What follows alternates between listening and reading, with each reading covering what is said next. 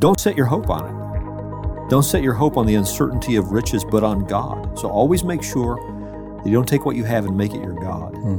And one of the ways you'll know you're doing that is if, if you feel like you can't part with it. From Walking in Grace, this is the Straight Truth Podcast Christian truths in an increasingly secular world.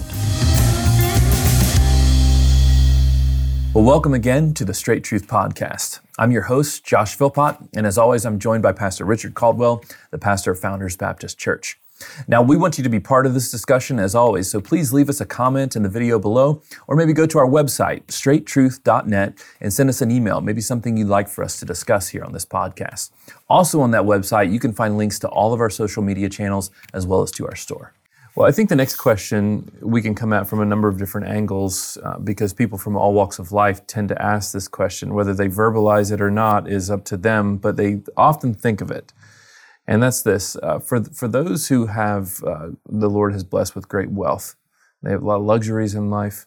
Uh, can they uh, enjoy those? Can they have those luxuries? Or should they be giving all their money, all their money, all their surplus to the ministry? Uh, uh, somebody who's wealthy thinks of that question, mm. not only the one who is in great need, or even those who are middle of the road might think about that question. H- how would you respond?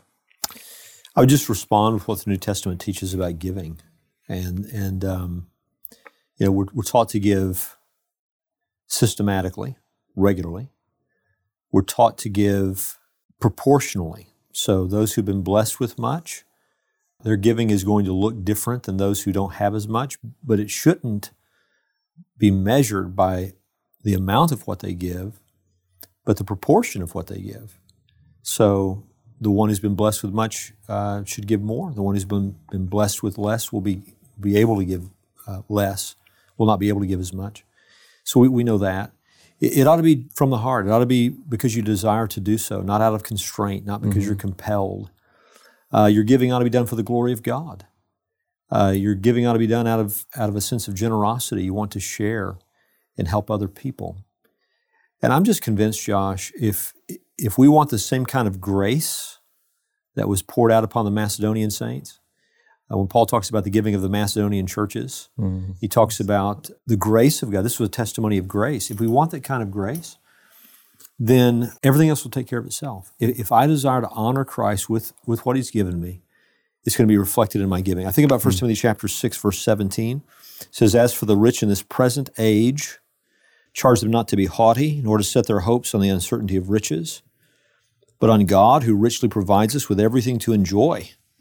They're to do good, uh, to be rich in good works, to be generous and ready to share, thus storing up treasure for themselves as a good foundation for the future, so that they may take hold of that which is truly life. And I think I mean, the New Testament has a lot to say about this, but if we just confine our answer to those verses, several things I would point out. First of all, they're reminded that they're rich only in the present age mm. by virtue of earthly riches. Uh, charge those who are rich in the present age. So these the, the, the riches we, we have on earth, they're earthly, they only last for a while. We're to charge them. They need instruction. With, with what God has put into their hands, they need specific kinds of instruction. Mm. So we're to charge them with what? First of all, don't be proud based mm. upon what you have. Don't mm. take what you have as sort of God's commentary on your goodness. That's mm. not what it is. Mm. Uh, it's a stewardship. God's entrusted it to you, but don't be proud about it. Mm. Don't set your hope on it. Don't set your hope on the uncertainty of riches, but on God. So always make sure that you don't take what you have and make it your God. Mm. And one of the ways you'll know you're doing that is if, if you feel like you can't part with it, if you feel like you have to hold on to it, if this is your sense of confidence in the world, then you know you have misplaced trust. But I love this line, Josh, who richly provides us with everything to enjoy. Now, that mm-hmm. tells me mm-hmm. that God doesn't expect me to divest myself of everything He's given me. Yes, yeah, so, right. so, and that includes, and I'm so thankful for this word, to enjoy. That mm-hmm. includes enjoyment. It's not a sin for God's people to enjoy what He's given them. In fact, that verse indicates God takes some pleasure mm. in the pleasure of his children. Mm-hmm. So there is a place for enjoyment of what God has given me. But, verse 19, uh, 18, I'm to do good in general terms. I'm to be rich in good works. If I think about where am I going to be wealthy, let me make mm. sure I'm wealthy in the realm of good works. I'm to be generous with what God has given me. This is one of the ways we, we can test our hearts. Uh, with respect to material provision? Am I generous with it? Am I a generous person? Am I ready? Next next line. Am I ready to share? And in that, I think spe- I know specifically the generosity and the sharing that he has in mind is in the interest of eternal things there because the next line says, thus storing up treasure for themselves as a good foundation for the future. So we're thinking about storing up our treasure in heaven, uh, making use of unrighteous mammon, using, you know, old, good old King James language, hmm. for eternal good, hmm. for the souls of people so that they may take hold of that which is truly life. So there's that which promises to be life, which pretends to be life, which people count to be life, and then there is that which is truly life. Hmm. And if I hold on to what is temporal without my focus being on that which is eternal, I'm going to miss out on what, what real life is, what is truly life. And so I would exhort people who have a lot of money no, you don't have to divest yourself of everything you have. God takes pleasure in you enjoying what He's given you to enjoy. He gives us all sorts of things richly to enjoy.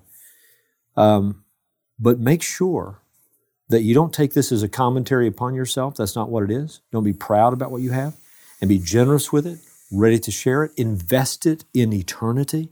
Store up treasure for yourself in heaven. Don't hold on to what isn't life and miss out on what is truly life.